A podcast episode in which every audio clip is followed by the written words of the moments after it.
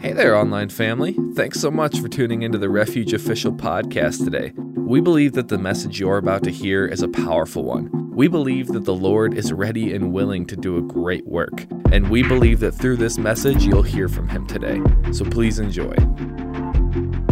The title of the message today in our Embrace the Cross series is Encounters with the Risen Savior. And our final message in this series encourages us, I believe, to seek personal encounters with Jesus. Uh, we're going to explore some stories of his post resurrection appearances and, and how they inspire us in our faith and our journey with God. Now, uh, realize that we don't worship a dead Jesus, we worship a living Jesus. And that's important to understand. And uh, maybe you revere a dead Jesus. If so, you need to encounter Jesus, the risen Lord. And also, if you recognize an earthly Jesus, which we need to, you also need to encounter the risen Jesus. And so that's important. So this morning, uh, I have this statement because as we approach the Word, we're going to the Word of God. And the Word of God is truth that we live by. It's the standard that governs our life, our decisions, our actions, and how we relate to others, how we engage the Lord, and all that. But realize this that circumstances cannot change the Word of God, but the Word of God can change your circumstance. So you may be dealing with some circumstances and you don't know how to address it. It's not going to change God's word, but the word will change that circumstance as you receive it and embrace it. So receive the word this morning. And we're going to set up with two passages that we're going to pray. The first is found in 1 Peter chapter 1, verse 3. 1 Peter chapter 1, verse 3. And this particular verse addresses the resurrection of Jesus Christ. And the second passage we'll read is found in Acts chapter 1, verses 1 through 3. So we'll read those two and then we're going to pray. 1 Peter 1 3, it says, Blessed be the God and Father of our Lord Jesus Christ. According to his great mercy, he has caused us to be born again to a living hope through the resurrection of Jesus Christ from the dead. So, through his resurrection, we can be born again. We can be made alive unto God and possess a living hope we have a reason to live, we have a purpose to live for. And so I love that passage, and many times it's shared on Easter Sunday, but it's appropriate to share it within the context of this series. Then also Acts chapter 1, starting at verse 1, and give you a little backdrop of the uh, writer of, of Acts. It's Luke. He also wrote the book of Luke, but he was a physician. He was articulate in how he uh, wrote things and how he laid things out. And so uh, we see, I believe, this scripture here is relevant for the message we're sharing today. And it starts out, Acts 1, starting at verse 1, says, The formal ac- account I made, that's in reference to his book, uh, the Gospel of Luke. He says, O Theophilus, he's writing this, it was uh, to a guy called Theophilus. He said, O Theophilus, of all that Jesus began both to do and teach, verse 2, until the day in which he was taken up, after he, through the Holy Spirit, had given commandments to the apostles whom he had chosen. Verse 3 To whom he also presented himself alive after his suffering by many infallible proofs being seen by them during 40 days and speaking of the things pertaining to the kingdom of God. So there's infallible proofs concerning what he did through his resurrection from the dead. Let's pray. And as we pray this morning, we want to be mindful of the crisis in the Middle East uh, and praying for God to intervene in what's happening there right now. We need the wisdom of God for our leaders to make right decisions. Amen. Heavenly Father, we approach the throne of your grace by invitation. from what we see in Hebrews chapter 4. And we come with confidence, knowing that we can make our request known to you. And Father, we continue to pray for the nation of Israel. We pray for Palestine. And we pray, Father, for peace to enter into this conflict, for there to be a resolve. Father, we pray that you would move and engage the hearts of people. Father, we pray for revival to come to the Middle East, that you would move by your Spirit to turn hearts away from evil and anger and hatred to you. In Jesus' name, we ask for your wisdom, your insight, your understanding for those making decisions. We pray against the spirit of hatred through Hamas that would kill, steal, and destroy. In Jesus' name, we pray for salvation and full deliverance of the lost in that region of the world. In Jesus' name. And we pray, Father, for this congregation and those that have tuned in online that you would prepare their hearts to receive your word, that your word, Father, would make a difference today in their life, giving them perspective, giving them insight and understanding that they can live out in their lives. In Jesus' name, we give you praise. Amen. All right, well, you, are you ready? And again, this is the conclusion of this series, Embracing the Cross. And, and we mentioned that to embrace is an expression of affection. It's a show of great love when you embrace. To embrace literally means to accept with the whole heart. And so that's really been kind of the, the reason for this series and asking you the question are you willing to totally accept the power of the cross of Jesus Christ in all of its greatness to impact your life? Because if you are, I believe God's going to give you revelation and He's going to allow you to have an encounter with Him. Uh, this has really been my challenge for you during this series for you to embrace and accept the cross of Jesus Christ personally for your life, for your household, and for your family. And it's not that we're just hugging a cross of wood, but we're embracing all that Jesus Christ stands for. It stands for truth. The cross of Jesus stands for truth, it stands for salvation, it stands for deliverance, it stands for healing. It stands for peace. It stands for love. It stands for forgiveness and all the wonderful things that Jesus accomplished for us. Because it was through the cross that he made salvation and redemption available to every human being on the planet Earth. Now, the first week we talked about the cost of the cross and what it really cost God through the sacrifice of his son. And then the next week, Pastor Tim talked about the crucified life which is really our identification with the person of Jesus Christ. And he shared Galatians uh, 2.20, which says, uh, Apostle Paul is, is sharing in this word, and he states, It's no longer I that liveth, but it's Christ that lives in me. In the life I now live, I live by faith in the Son of God who died and gave himself for me. And so that's a powerful passage, and I think that uh, encapsulates so much of, of our walk with God. It's not Matt Malik that's living anymore, but it's Christ that's living in me and through me. And He's transformed and changed my life. I was talking with Dustin before service this morning, and he was telling me concerning his past. He says, I don't even identify with that person who I was anymore. I'm so different. I'm so changed. My life is radically different than it was uh, years ago. And so that's what happens when Jesus encounters a person. There's a radical change that takes place. It's not passive, it needs to be radical. And if you haven't had a radical encounter with Jesus, I think it's time. You're overdue, okay? So, uh, on Baptism Sunday, we talked about being made like Him. In 1 John 4 17, we looked at the scripture that says, As he is, as Jesus is, so are we in this world. The life of Christ is reflected and manifest in us. In Romans 8 29, we saw how that the purpose of God is that we're conformed to the image of his son. And, and, and realize that, did you know that the word Christian was actually a derogatory term that was first used to address believers at the time of the early church? because Christian means Christ like or little Christ. So people were saying, oh, they're just little Christs.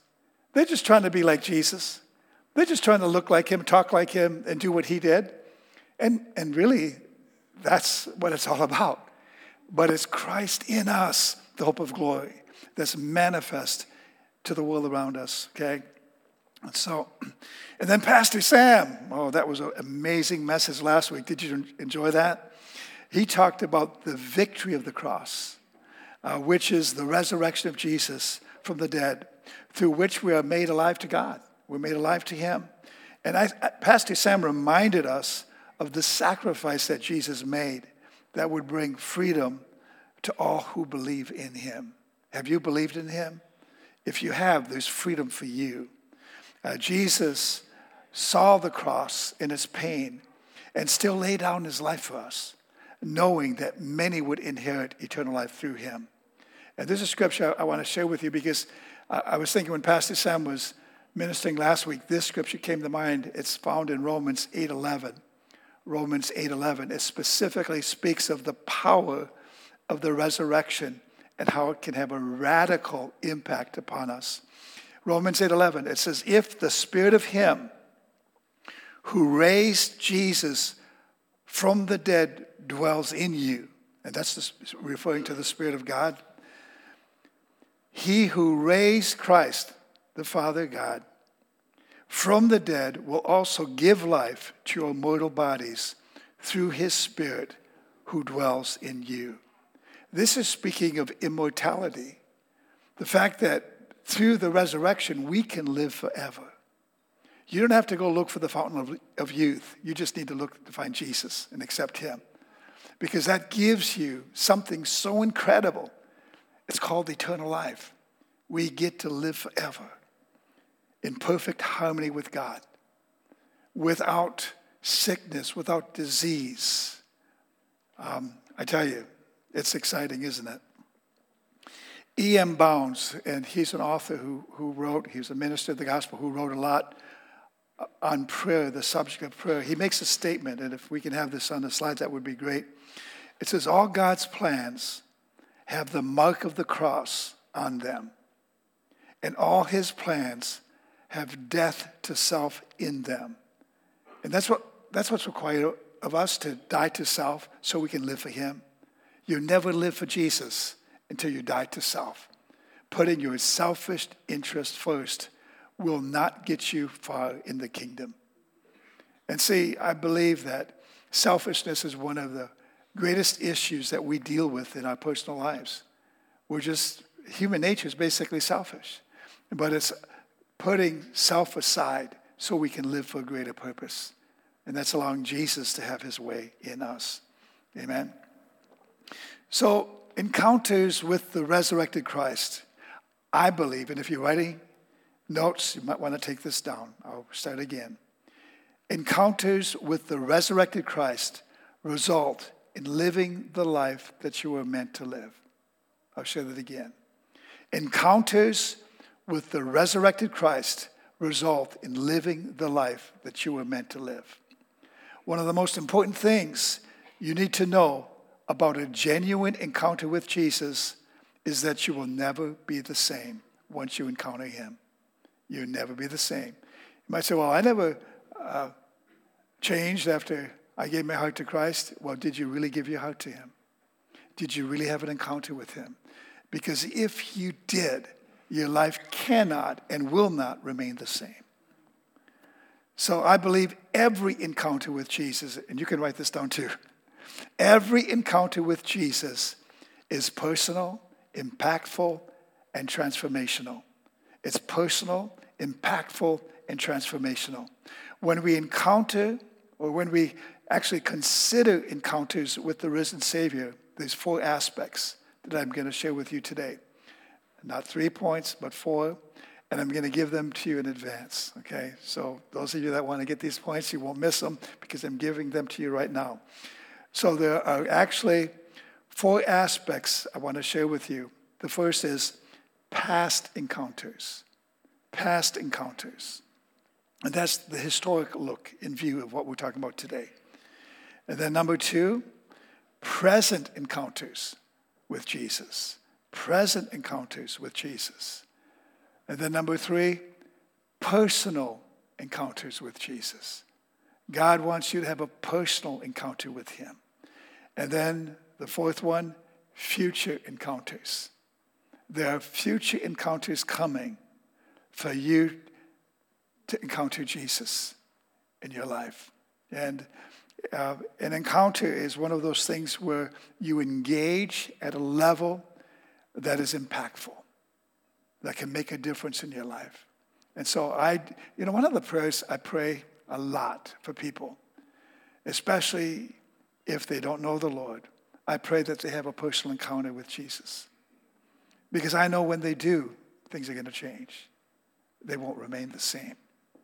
Now, so let's look at past encounters. Again, this is historic. Did you know on the day that Jesus was raised from the dead, the first day, there are five biblical encounters mentioned on the first day of his resurrection. And we see references to each one. Now, early morning, the first one was Mary Magdalene, uh, who this woman was messed up. She was demon possessed. She was a prostitute. She had issues in her life. But it's amazing that she was the first to witness Jesus in his resurrected body when he rose from the dead. And we see that reference in John chapter 20, verses 16 and 17. And then there were other women, uh, possibly Mary of, of Clopas and Mary, the mother of James and, and Jonah. And that's referenced in Matthew 28, 8 through 10, where they encountered the risen Christ. And then we see in Luke 24, 34, Peter uh, encountered Jesus. And then the two disciples on the road to Damascus, or not Damascus, but Emmaus. That's, that's later, Paul had that one, the Damascus Road. But Emmaus, these two guys were journeying along, and, you know, Jesus comes along and walks with them, and they didn't recognize Jesus. You know, maybe they were just kind of discouraged because Jesus was dead, and, you know, all their whole future was shattered because now what do we do? Jesus is dead. He's not with us. How are we going to live and go forward from here? And so, uh, and we'll talk a little bit about that one. But then the, the other, the fifth encounter of Jesus on the first day of his resurrection was he shows up in a locked room with the disciples, except Thomas didn't show up. He wasn't there, so he can't, you know. And we'll, we'll talk a little bit about that. But turn with me to Matthew, not Matthew, but Luke 24. Luke 24, starting at verse 30.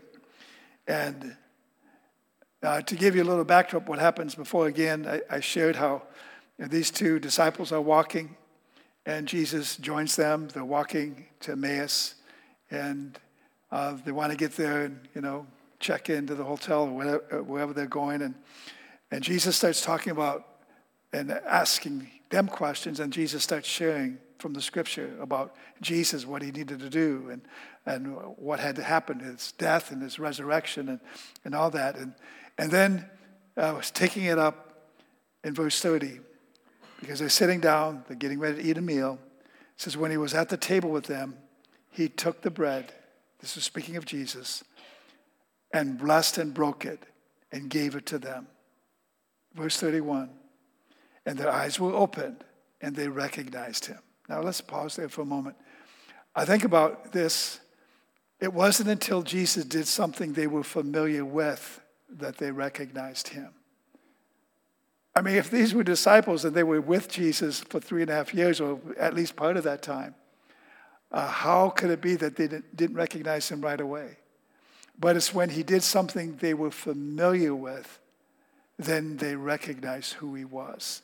And, and so, what a moment of revelation. Verse 31 again. And their eyes were open, and they recognized him, and he vanished from their sight. Poof. He's gone. Oh, what? Can you imagine those two guys? We're walking with him. He's talking. We recognize who he is, and he's gone. And so they got up and they went back to Jerusalem because they got to tell the other disciples, guess who we just met? Guess who we just journeyed with? You know? It goes on to say, verse 32, I love this. And they said to each other, did not our hearts burn within us as he talked to us on the road? while he opened to us the scriptures. See, Jesus looked for opportunities to share the word with others. You know, and, and, and I'm, I, I kind of like that. I mean, get around my wife. I'm always looking for an opportunity to share the scriptures with someone if they'll listen, if they'll hear. And so, but that's what Jesus did then. Um, verse 33 and they rose that same hour and returned to, to Jerusalem. And they found the eleven and those who were with them gathered together, verse 34, saying, The Lord has risen indeed and has appeared to Simon. So again, you know, Simon Peter also experienced the risen Lord that day. So Thomas was missing. That's why you don't like to miss church. Because if you miss church, you might miss out on Jesus encountering the congregation, okay? and so, Thomas, who knows? Maybe he had other things to do. Maybe he slept in that day, who, who knows what? Uh, but you know what? I love this because Jesus came back for him and met him where he was at. Because in verse, um, in chapter 20, starting at verse 19, this is of, of John. If we turn to John, John chapter 20, uh, we'll take up this story in John chapter 20, starting at verse 19. It says, On the evening of that day, the first day of the week, the doors being locked, where the disciples were for fear of the Jews. And I mean, they were locked up, they were shut up. And guess what happens? Jesus came and stood among them and said to them, Peace be with you. So Jesus appears, he passes through locked doors and joins himself with the 11 uh, disciples that were gathered there. In verse 20, when he said, when he had said this, he showed them his hands and his side.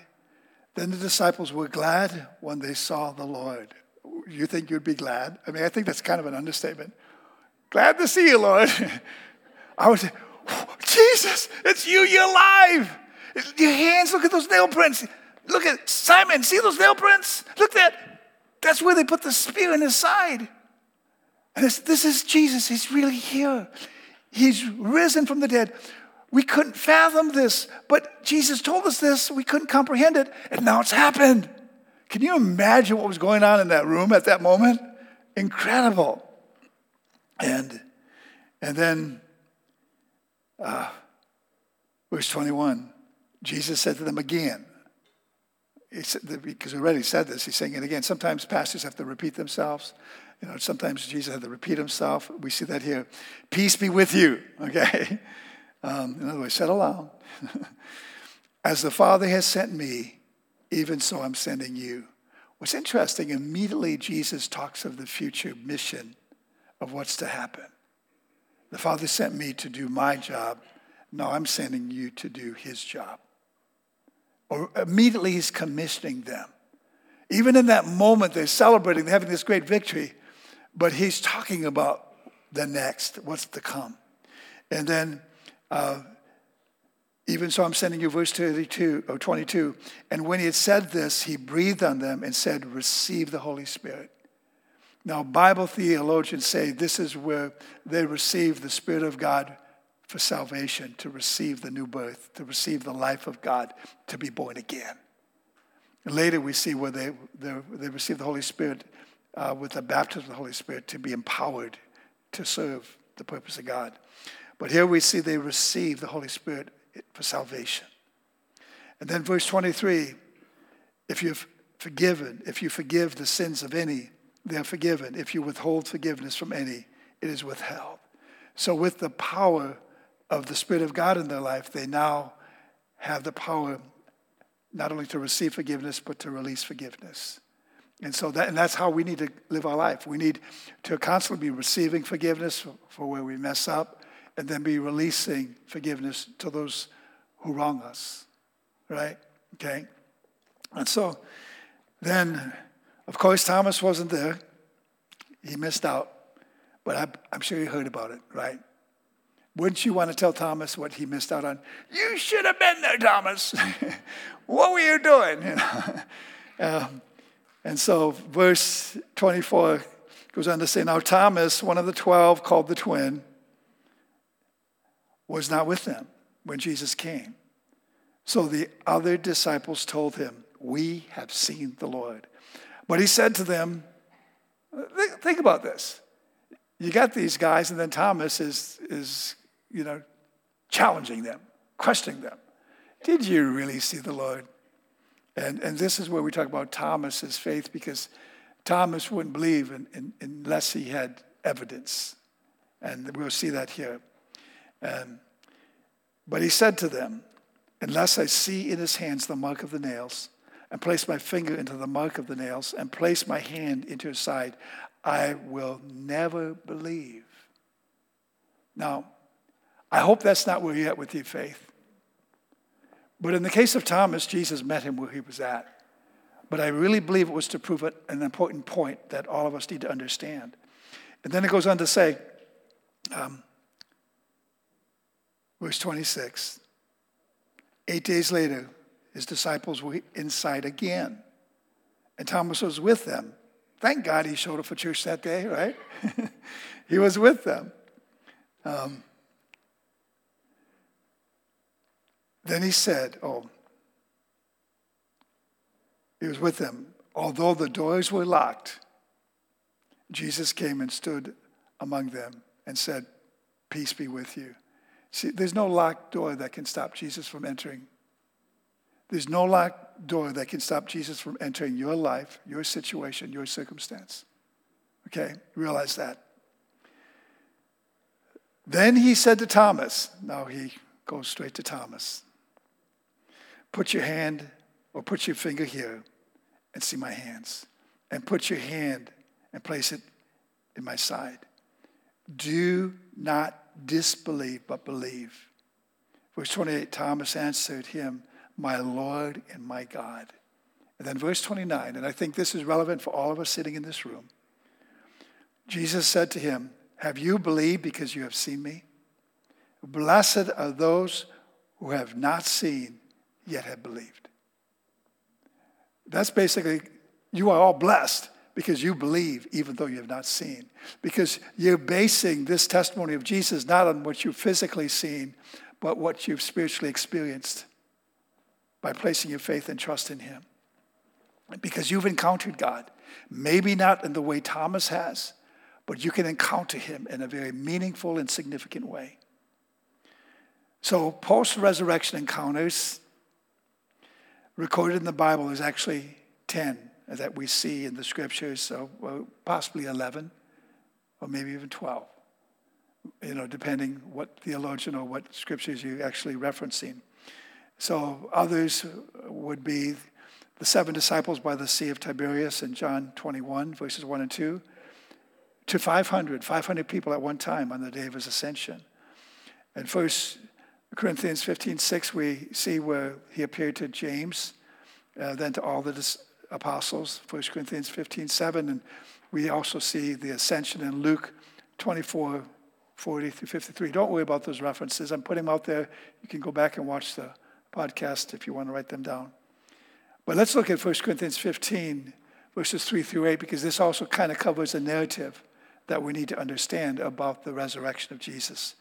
1 Corinthians 15, verse 3 through 8 says, For I delivered to you as of first importance what I also received that Jesus Christ, or that Christ died for our sins in accordance with the scriptures, that he was buried, that he was raised on the third day in accordance with the scriptures. Notice it's always in reference and accordance to the scriptures, because the scriptures prove and validate everything concerning Jesus, concerning Messiah. And then, verse 5 and that he appeared to Cephas, which is Peter, then to the 12. Then he appeared to more than 500 brothers at one time, most of whom are still alive. And that's when this was written by Paul. Though some have fallen asleep, that means they passed away, they're no longer with us. Then, verse 8, last of all, as to one untimely born, he appeared also to me. And that occurred on the road to Damascus um, when he was on a mission to arrest Christians, have them put in prison, and executed. And yet God intervened and encountered Paul in his mission. And then verse 9, for I am the least of the apostles, unworthy to be called an apostle because I persecuted the church of God. So, so we see Paul's encounter in Acts chapter 9, if you want to look at that at some time. But in Acts 23, verse 11, Paul is going through an issue. He's in Jerusalem, he's arrested, he's falsely accused. And now, what do I do? And in Acts 23 11, the scripture says, The following night the Lord stood by him and said, Take courage, for you have been for you have testified to the facts about me in Jerusalem, so you must testify also in Rome. So Jesus appeared to Paul in that moment. By, stood by his side and said, Hey, just chill. You're going to be okay. You got to go to Rome, okay? and then Revelation, the very end of the Bible, we see John, the Apostle John, has a vision, has an encounter with Jesus. In verse 17 of chapter 1, it says, When I saw him, I fell at his feet as though dead.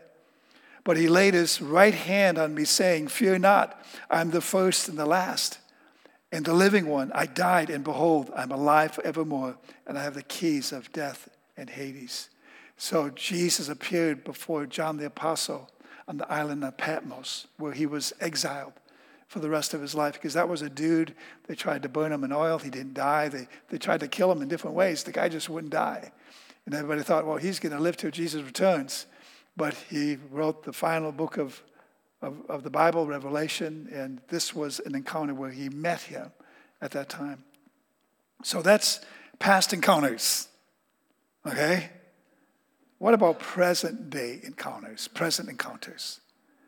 And I believe that this is in reference to the outpouring of the Spirit of God in the earth today. And God has poured out His Spirit, is pouring out His Spirit, and will continue to pour out His Spirit in the time period that we're living in. I believe that an encounter with Jesus is to experience the presence of God. To encounter Jesus is to experience His manifest presence where it becomes tangible and where you are acutely aware that God's here. You, you sense His holiness. You sense a reverence for His presence because He's there. Um, I want to share with you a, a, testimony about a woman called Imelda Namutebi. Now, she is a pastor in the nation of Uganda, and she pastors a church called Liberty Worship Center uh, in Kampala, Uganda. It's one of the largest churches in Uganda. Uh, her church has a 15,000 seat auditorium. I was blessed to meet her a number of years ago and actually uh, minister to her leaders at, at, her church. And also, she does she did like a noon hour business uh, session where from 12 to 1, all these business leaders right in the, the center of Kampala which is a, it's like the capital city of the nation. And all these business people come in. They had like about a thousand business people fill this space downtown that they rented, and they, they gave me a microphone. I talked to them, okay? But what a wonderful opportunity. This woman had such a passion for God. But her testimony is that she was a Muslim and she grew up with just witchcraft rampant in their home. This woman was tormented. This woman went through hellish situations. Jesus appeared to her and revealed himself to her and told her, Go liberate my people. She embraced the call of God in her life. She had this personal encounter with Jesus. And as she was sharing this testimony with me, I'm thinking, this is incredible. She had a conversion into Christianity through a personal encounter with Jesus Christ. And you know, I, I, I looked um, up in the YouTube and, and the 700 Club, they have some of these testimonies of, of Muslims having personal radical encounters with Jesus where he reveals himself to them in a dream or shows up in their room and they encounter Jesus and they give their heart to him. Uh, we have one of our pastors in our church network in Ghana um, that had an encounter. He was also Muslim, and Jesus appeared to him and said, I'm the way, the truth, and the life, follow me. Now he's one of our pastors in one of our churches in Ghana. I mean, this is happening. These are present day encounters with Jesus where he's showing up in people's lives. And so yeah, there's more I could say about Imelda, Pastor Imelda. Uh, her husband just passed away a couple years ago. I met that man. He's, he was a businessman, a leader, and, and he was supportive of her, but he's made it very clear she is pastor. She's the pastor. I support her, but God's called me to be in the business world. And I thought this is a, great combination. But he went home to be with Jesus a couple years ago. Um, but she's going on. And she said, just because my husband has left this world, I will continue to serve the call of God. I am not finished serving what God's called me to do. And yeah, go for it. So realize that a significant present day encounter with Jesus is to receive the baptism of the Holy Spirit. In Acts chapter 1, verse 8, as Jesus was preparing to leave, the day of his ascension, to be ascended into heaven, to be caught up in the clouds. In Acts 1 8, Jesus made this statement, but you will receive power when the Holy Spirit has come upon you. And you will be my witnesses in Jerusalem and now Judea, at Samaria, and to the end of the earth. So Jesus is saying, hey, uh, it's not over yet. I'm sending my spirit, and you're going to be filled and receive power so that you can be a witness. Now, what's interesting about that word witness, to be a witness, that means firsthand experience. And uh, I have to tell you this, we're running out of time here, but um, I um, once uh, got a speeding ticket. I was driving through Idaho. And I was driving the speed limit, honestly, at that moment, because the Lord had convicted me. And I keep it. And then all of a sudden, this cop passes me by. His lights are going on. He's motioning, pull over, pull over. And there's two other vehicles in front, in front of me. He has them pull over. So he starts with the first one. I'm waiting, I'm waiting. He writes him up a ticket. It's the second one. He's up to me. And I said, Officer, honest to God, I was not speeding. And I have you clocked at such and such. And I said, well, okay, okay, I, I, I, I don't want to be disrespectful, but uh, we need to have a day in court because I'm going to contest this. And so well, I had my day in court, show up to the courtroom in southwestern Idaho, and um, I was defending myself. So I had prepared my case. I didn't need an attorney. I'm going to defend myself. And so I had a witness. It was my older brother who I live with. He was uh, uh, actually in the Air Force at Mountain Home Air Force Base, and I was living with him out there. And I call him to the stand. And so they swear him in and everything, and they said, um, So, were you with your brother at the time of this in- uh, incident? And he said, No, I was at home. He said, Why are you on the stand? You are not a witness because you weren't there. And I'm thinking, yeah, but he's, he's a character witness. He can attest that I'm an honest person, that I wouldn't lie to an officer. And he said, no, you, he just get off this stand. that judge was, and that judge is looking at me like with dagger eyes. I'm thinking, okay. So I hung up my attorney career at that moment, okay? So, but then and then, so I'm waiting for my sentence. And um, he said, um, unfortunately, in the state of Idaho, the speed limit is still 70. And uh, we made a provision to reduce the speed limit to 55 by putting the signs out there, but really, technically, the speed limit is still 70. Oh, that's good to know. and he said, So your court costs and charges is $5. I said, Did I hear $5? You know, this was back in, you know, the late 70s, so $5 was a little more then, but I thought, that's a pretty good deal. I'll, I'll, I'll pay that. I can afford that. so I went home and thinking, oh, Lord, heaven, help me, you know. So to be a witness, you have to have a first-hand experience. And Jesus said, you will be my witnesses. That means you will have a first-hand experience of who Jesus is, so you can present him to the world around you and take the gospel to the ends of the earth. Okay? And so, all right. My. Acts 2.38, and we're going to share this in a couple more verses and then close. This promise, and Peter said to them, Repent and be baptized, every one of you, in the name of Jesus Christ for the forgiveness of your sins, and you will receive the gift of the Holy Spirit. For the promises for you and for your children and for all who are far off. That means even generationally, everyone whom the Lord our God calls to himself. So to be filled with the Spirit is a promise for us today in this present moment. So personal encounters, number three, life transforming.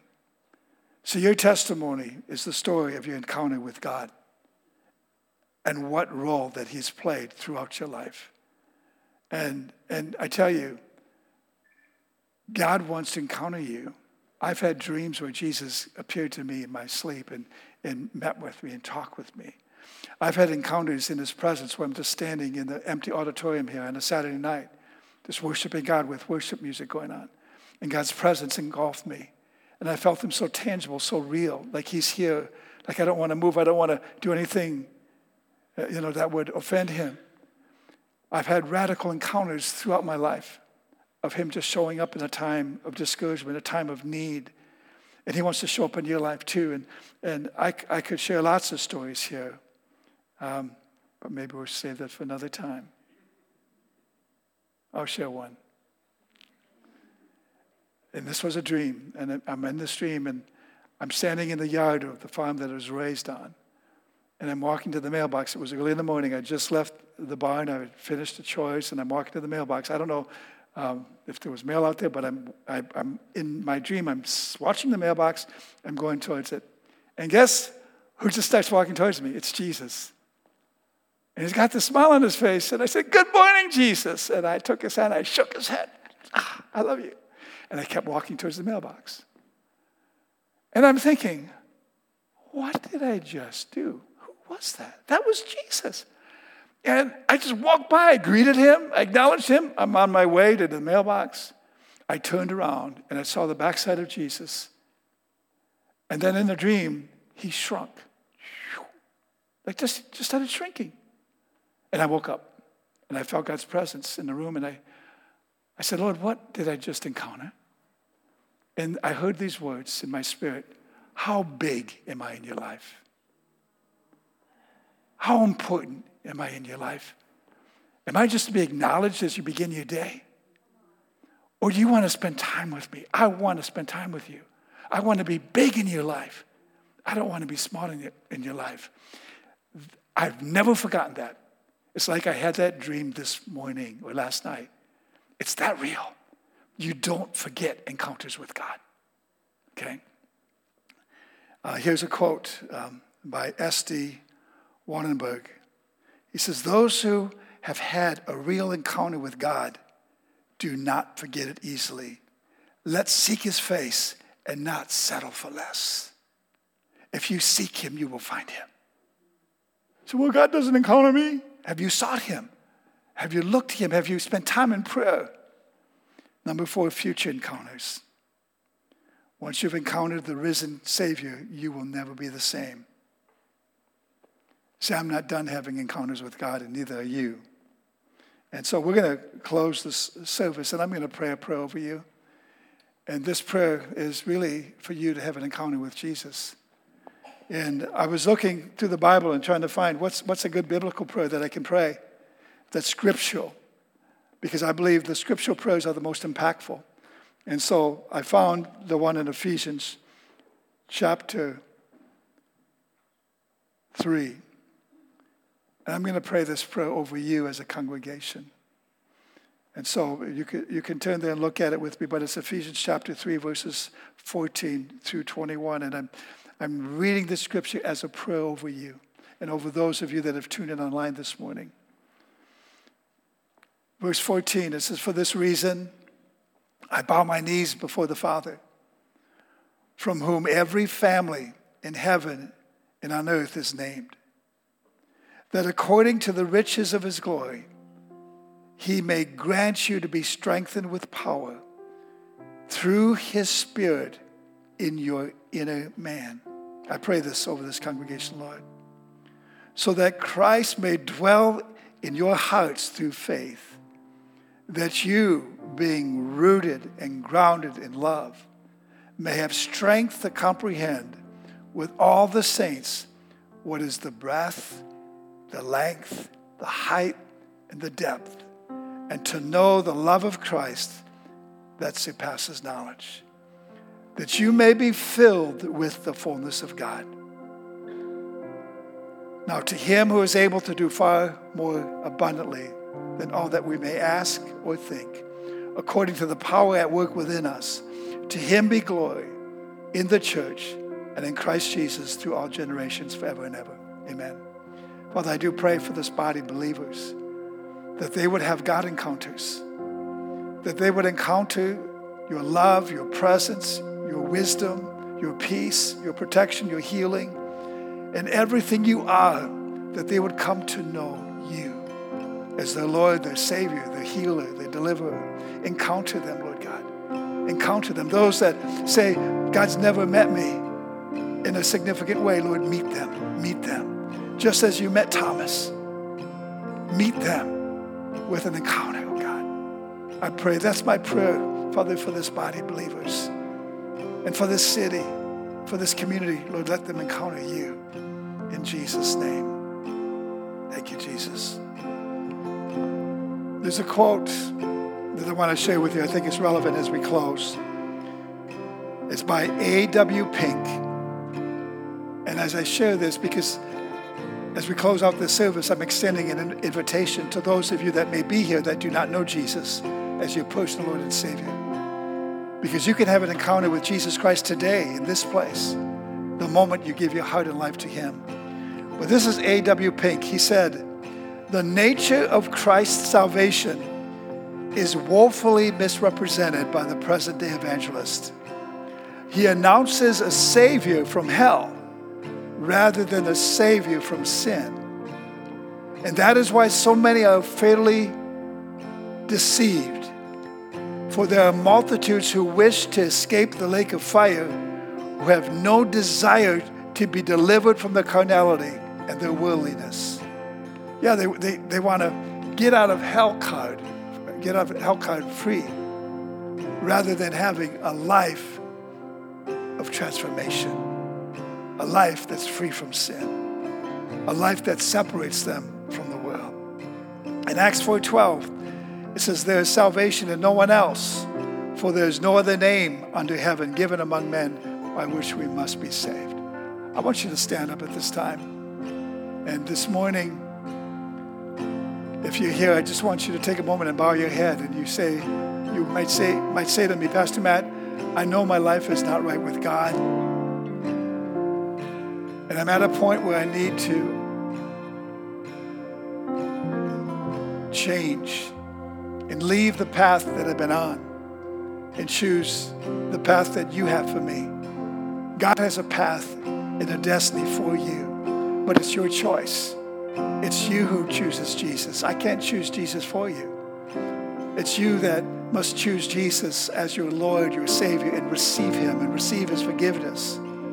And so this morning, with every head bowed, every eye closed, nobody looking around right now, if you're here and you say, Pastor Matt, I don't know Jesus as a, in a personal way, or maybe you had at one time and, and you've drifted, but now you sense it's time to come back, it's time to return.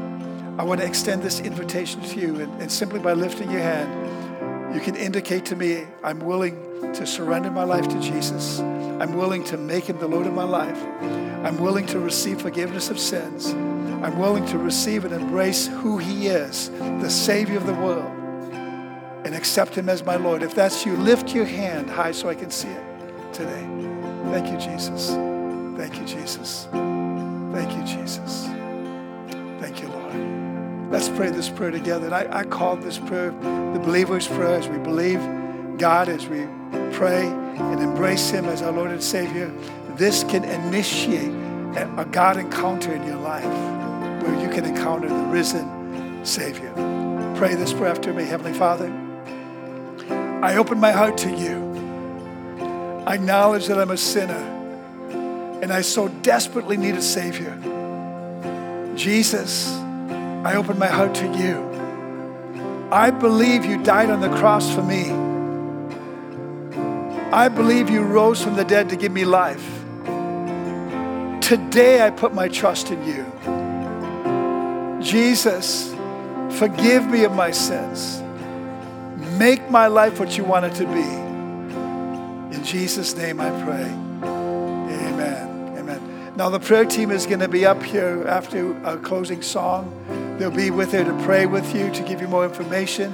If you desire to be filled with the Spirit, they will pray with you as well. God wants you to encounter Him today. Amen. I trust that you were blessed by the word. Were you blessed by God's word this morning? Let's give Him praise. Let's worship Him. Thank you so much for tuning into the Refuge Official podcast today. We hope that this message spoke to you in a very meaningful way and that you were able to connect with the Lord. And hey, if you made a decision to make Jesus Christ your Lord and Savior today, we are first and foremost just so happy for you and we would love to get connected with you. So if you want to find some more of our content and find out how to get connected with us, feel free to check out our website at wearerefuge.net. Be blessed and have an amazing rest of your day.